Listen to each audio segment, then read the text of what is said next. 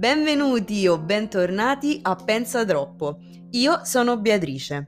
Prima di iniziare mi sembra doveroso ammettere che questa puntata non era per nulla eh, pensata. Noi, io francamente mi auguravo di non doverla fare mai. Eh, come avete potuto ascoltare mi trovo in compagnia di Marcello Iannuzzella ehm, per parlare di una cosa che ci ha toccato molto. Infatti, i... chi è Marcello Iannuzzella? Vabbè. Tu...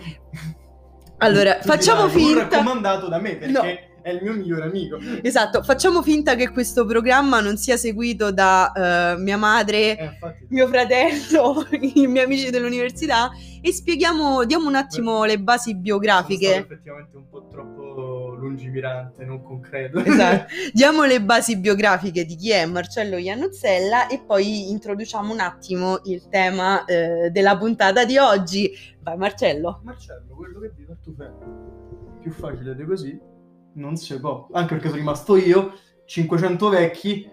Tre eroinomani. Eh, gli eroinomani sei dietro l'angolo. Salutiamo gli eroinomani sì, del Tufello. Esatto. Tra cui 90, il 90% dei miei parenti non ne sto, sto scherzando, scherzando, non più. E... Però ecco, Marcello ricordiamo che ha una laurea triennale al DAMS di, Roma, di Roma 3, quindi in cinema, televisione e nuovi media, eh, anche se un diploma a Rossellini, quindi Istituto Tecnico Cinematografico, credo. Io vi dico anche che questo è un po' un esperimento, voglio fare una finta scelta neorealista e tagliare il meno possibile perché ripeto è la prima volta che non mi scrivo una puntata e, e diciamo che questo è, è, forse è arrivato il momento di annunciare il tema di oggi che è la morte dell'autore di uno dei manga più importanti della storia e, ov- almeno degli ultimi 30 anni. Almeno degli ultimi 30 anni, infatti il 6 maggio, ma eh, a noi è stata per scelta della famiglia dichiarata solo adesso. Eh, una settimana fa. Esatto, una settimana fa è morto eh, Kentaro Miura, il papà di Berserk, che è un po' il papà di tutti noi, quel papà che ti fa vedere letteralmente l'inferno, e, però ti vuole bene. E, e ci sembrava. Miura è quel papà che ti butta in acqua, in alto mare, per farti imparare a nuotare. Ecco. Solo che in mezzo è... all'acqua ci sono gli squali. Ma, esatto, esatto. È molto. È crudo le... perché ti vuole fare arrivare subito al contatto con la realtà. Questo proprio in breve è il rapporto di Miura con le altre persone a livello della comunicazione. E quindi, insomma, come avete potuto capire dai toni della conversazione, questo è un po' un, un episodio, io defi- lo definirei quasi un episodio speciale. Eh, il succo è che vogliamo um, parlare di, di, di, Berserk e del perché noi lo riteniamo così importante, soprattutto perché, proprio perché questo podcast è seguito da mia madre, mio fratello, mio, mio cugino, so che è un argomento che ha toccato tanti eh, di voi. La morte di, di Kantaro Miura è stata una cosa che ci ha profondamente scosso soprattutto perché non ce lo aspettavamo, perché comunque eh, eravamo arrivati ad un punto in cui, eh, non dico con regolarità, però gli episodi uscivano. C'è anche non, da dire. Da, da, non ricordo quale anno in cui non uscì nessun capitolo. Esatto. L'anno scorso ne sono usciti ben... Però comunque Tre. negli ultimi anni quantomeno quei 2, 3, 4 capitoli uscivano. Anzi, quest'anno era iniziato col botto perché era uscito subito con l'uscita subito di un capitolo abbastanza cruciale secondo me per la trama di Berserk, ma non ne staremo a parlare. Comunque, sembrava tutto ok e invece è dovuta succedere questa cosa che forse molti, bene o male, si è... forse qualcuno se l'aspettava perché non, non sembra giovasse di, di un'ottima salute, salute eh, il povero Miura. Comunque è stata una cosa abbastanza improvvisa e sconcertante, soprattutto per l'impatto che ha, che ha avuto questo personaggio non solo alla fine dei suoi giorni, ma proprio dal, dal principio alla fine della sua opera. Noi ovviamente vogliamo ricordare una cosa, cercheremo di fare tutto questo spoiler free, eh, però c'è anche da dire che come, no, diceva, sempre, come diceva sempre la mia professoressa, eh, di, mm, dell'università al, al, DAMS di analisi del testo filmico, eh, Ilaria Antonella De Pascalis, che mi riempie il cuore citare in questo momento, dopo 25 anni non è più spoiler ragazzi, fatevene una ragione. Comunque... Il problema è che è, ha più di 25 anni Berserk, quindi tocca andare a vedere quale capitolo è spoiler e quale capitolo non è più spoiler.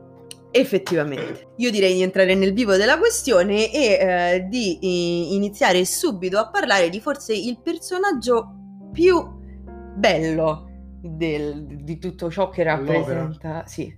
Guarda, secondo me potremmo anche parlare proprio nel complesso di quello che è Berserk, del mondo in sé. No, io ti ho proprio chiesto qual è il tuo personaggio preferito. Eh, vabbè, vabbè, io sono banale, però Gatsu Gatsu, cioè il protagonista, poi per quanto ci sia un arco che comprenda molti, anzi più di un arco che comprenda molti più personaggi, stiamo comunque parlando del... Secondo me del personaggio. Del personaggio, almeno di quest'opera, o almeno del genere, uno dei personaggi del genere.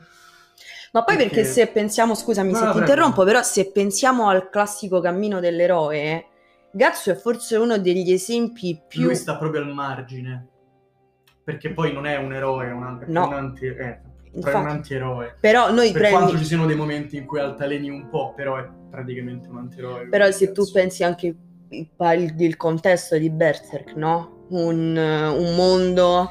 Um, e infatti questo è un argomento interessante. Estremamente perché... anche, nel senso, è Fon... reale, è un, reale... È un, è un, nella, nel suo essere un uh, manga dark fantasy. Certo, a questo, a questo, volevo arrivare. È comunque molto reale, nelle, è concreto nelle tematiche, nell'impatto che hanno uh, determinate tematiche su determinati individui e come si ripercuotono nella loro vita. E quindi il loro modo di reagire, il loro modo di crescere rispetto a determinati eventi che poi li coinvolgono. Quindi, per quanto poi ci possono essere eh, demoni enormi a forma di falli, perché ci sono, diciamolo. Mi devo riprendere un attimo esatto. da questa cosa. No, secondo me, come dici tu, non, non importa che ci siano demoni di 6 metri armati con, con eh, corazze scintillanti. Alla fine, quando si tratta delle emozioni umane e dell'indagare poi i sentimenti più comuni a tutti gli esseri umani, quindi i, i, traumi, le cose che pensiamo di aver superato e invece le abbiamo semplicemente represso in noi stessi, perché poi in realtà è anche quello, cioè se vogliamo analizzare da un punto di vista più, um, te- cioè, più tecnico, da un punto di vista de- dell'analisi, poi Berserk è anche un, un racconto sul, sul fatto che non si può non affrontare il proprio dolore e questo è un tema che magari torna molto in tantissimi manga però... In questo si personifica proprio, cioè però... Esatto, è questo. Uh, di tutti i sentimenti repressi o comunque in qualche modo immagazzinati dal personaggio di Gatsu e si personificano, si personificano proprio. Ed è assurdo perché la, la, cosa che a me colpisce sempre è che se non affronti una cosa, quella cosa tornerà. E, e, questa cosa, il fatto che in Berserk sia C'è da dire che Gatsu l'affronta e l'affronta pure in una maniera abbastanza Sì, però, però, se lo, lo, affronta, secondo me, come lo affronterebbe un soldato, non lo affronta come lo affronterebbe magari un, un uomo, no? Quindi c'è anche questo, questo analisi di fondo. Il problema è che in quel mondo se, o, ti comporti, o ti comporti da soldato, uh, uccidi o... O vieni ucciso. ucciso quindi è tutto impostato sulla sopravvivenza, non solo poi del protagonista, ma di tutti quanti. Infatti, è questo, e poi come avevamo startato all'inizio il discorso, perché eh, eroe, ho capito cosa intendi tu quando dici eroe, anche se mh, magari non lo è proprio, perché se lo contestualizzi in quel mondo, perché effettivamente non c'è, se vai a vedere in tutto quell'amalgama di personaggi, fine netto tra bene e male. È quello. Ma c'è proprio una stratificazione, una serie di sfumature, ma per tutti quanti i personaggi.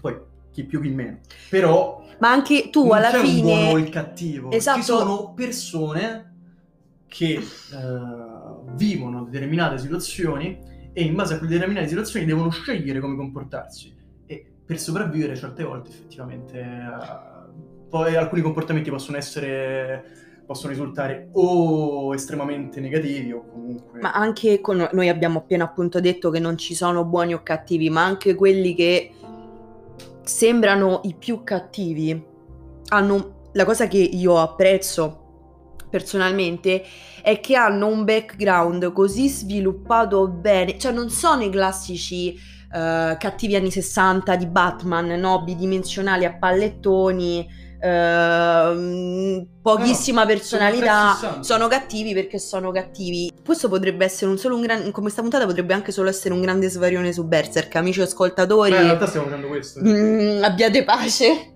Però, per esempio, no, prima parlavamo, c'è una cosa che a me piacerebbe molto, non me la sono preparata, giuro, però è una cosa che uh, ho sempre molto apprezzato di quello che è il mio personaggio preferito, che è ovviamente Casca. Wow, che originalità! Applausi a Beatrice.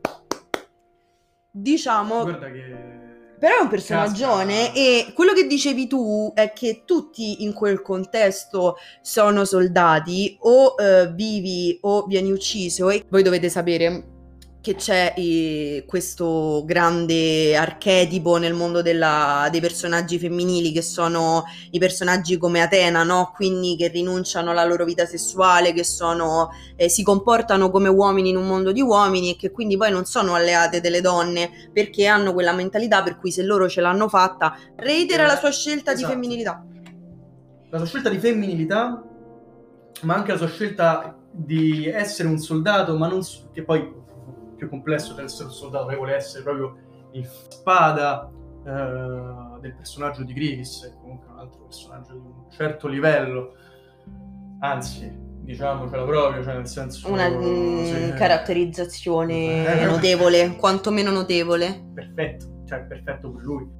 Fondamentalmente è stato eh, il creatore di, di, una saga che ha creato un prima e dopo, un dopo, sia dal punto di vista della trama, perché come avete potuto uh, notare, noi siamo abbastanza infognati con la trama, ma al di là di questo ha creato anche dal punto di vista poi del disegno, no, dove dovete pensare che lui ha iniziato a disegnare con la tavoletta grafica recentemente solo perché le sue condizioni eh, di salute erano diventate troppo precarie per Con continuare. L'inizio era su lui. Esatto. E... Il, c'è il capitolo 0 invece che. Piccolo aneddoto, capitolo 0, il prototipo di Berserk, non ricordo se lo portò al liceo e ci vinse un concorso col capitolo 0 di Berserk che ho letto ed è comunque già lì si vede mh, mm, proprio l'impatto, non l'impatto, il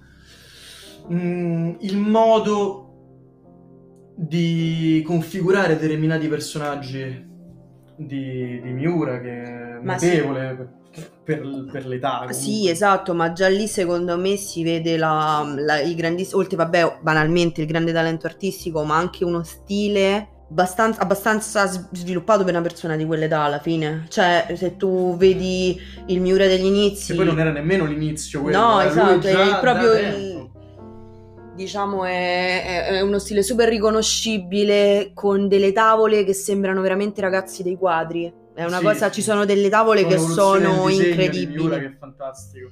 Cioè, anche... Purtroppo è difficile descrivere a parole un quadro, io me ne rendo esatto. conto, però è, è, veramente qualcosa che... Replica dei quadri di Bosch, tra l'altro. Esatto. Cioè, cioè, in alcune vignette ci sono i quadri, anzi in alcune pagine ci sono i quadri di Bosch. Cioè, tu ci metti più Fatti più di quello che mm, cioè il tempo certo il tempo che una persona eh, spende a, a, leggere qualcosa di, di Miura e soprattutto il tempo speso ad osservare tutte le, mi, mm, le minuziose parti di un'opera che veramente sono a livelli pazzeschi.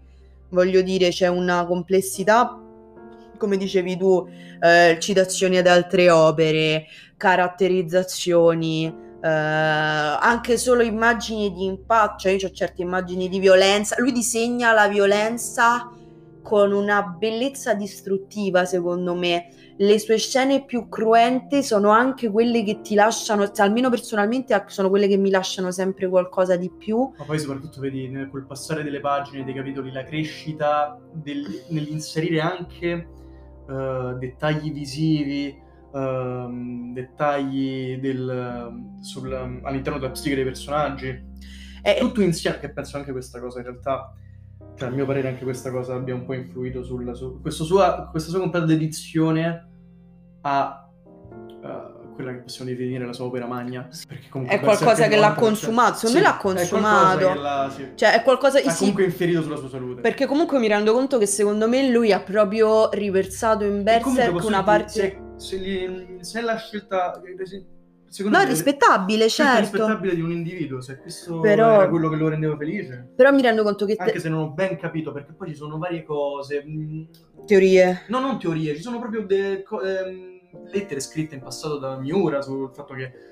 Eh, una ad esempio in cui si diceva di non aver visto nemmeno una volta in un anno la fioritura dei ciliegi, ehm, roba in cui mm, eh, diceva di uscire di casa e non eh, riuscire a parlare correttamente. Certo, quindi... Perché, ripeto, scusami, è, secondo me è una cosa che lo ha consumato proprio perché lui ci ha messo tantissimo di quello che era il, probabilmente il suo turbamento, cioè tutti i suoi mostri disegnati sui mostri di carta, no?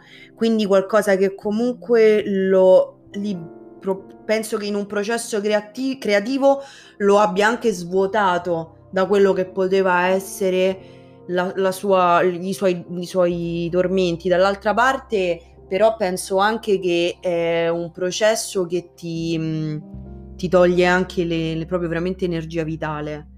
Quindi, e soprattutto penso che eh, lui abbia riversato tanto di, di, di, del, della, del, di Ngazzu, nel senso che... Dici, dici che ha proiettato un sacco di sé in Gatsu? Secondo me okay. sì. Nel ma molto probabilmente, ma io vedo un, lui, in, in, realtà penso che lui abbia proiettato molto di sé in vari personaggi, sì. pure in Casca per dirti. Ma pure mh, mm, nei personaggi un pochino più recenti, tipo Isidoro, certo. o Silke o Sirke, non so mai, ci sono 3000 pronunce. Ragazzi, qui probabilmente abbiamo sbagliato un sacco di pronunce, ci perdonerete. Esatto. Qui solo italiano o spagnolo, ragazzi.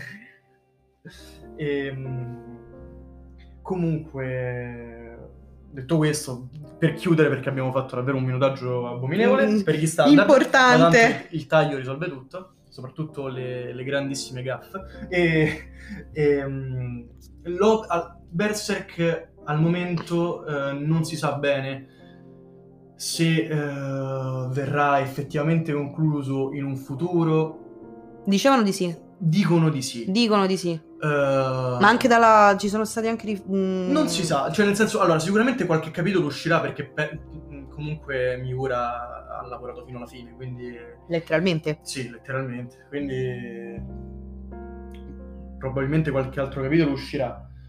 Non so, non sappiamo se vedrà mai una conclusione, ma in realtà per quanto possa dispiacermi va anche bene così perché effettivamente cioè una parte di me agogna una fine che, che può essere che, e che possa essere scritta da chiunque penso che sia una cosa forse un pochino irrispettosa verso l'opera stessa.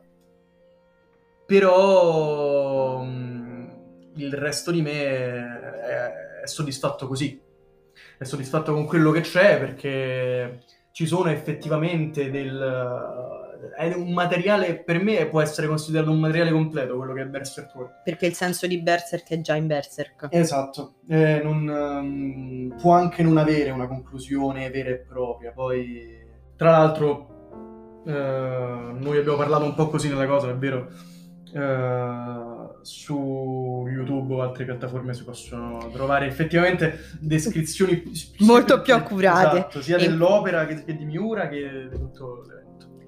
Infatti, come ogni puntata, eh, siamo arrivati ai nostri consigli di lettura e ovviamente questa volta anche di visione. Quindi, come consiglio di lettura, mi sembra superfluo consigliarvi Berserk perché è un po' il tema portante del, della puntata di oggi. Leggetelo. Leggetelo, raga. Se Io ero scettica. Un'esperienza positiva su un fumetto, Berserk tanto di cappello. Quindi... E come consiglio di visione, invece, ragazzi, su YouTube ci sono delle recensioni de- del Trono del Mori che eh, fanno spavento E, e quindi questo. Uh, io come sempre vi ringrazio tantissimo per il supporto e vi ricordo che potete seguirmi su Instagram, il mio nome è sempre Pensa Troppo e noi ci vediamo martedì con un altro episodio. Buona giornata a tutti!